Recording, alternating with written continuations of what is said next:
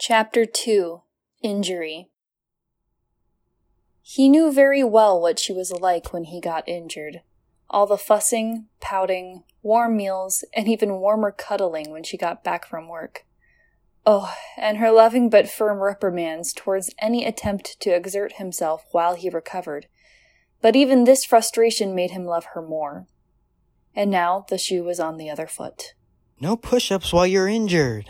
This arm isn't sprained. I can do 20 more. You'll train your arms unevenly.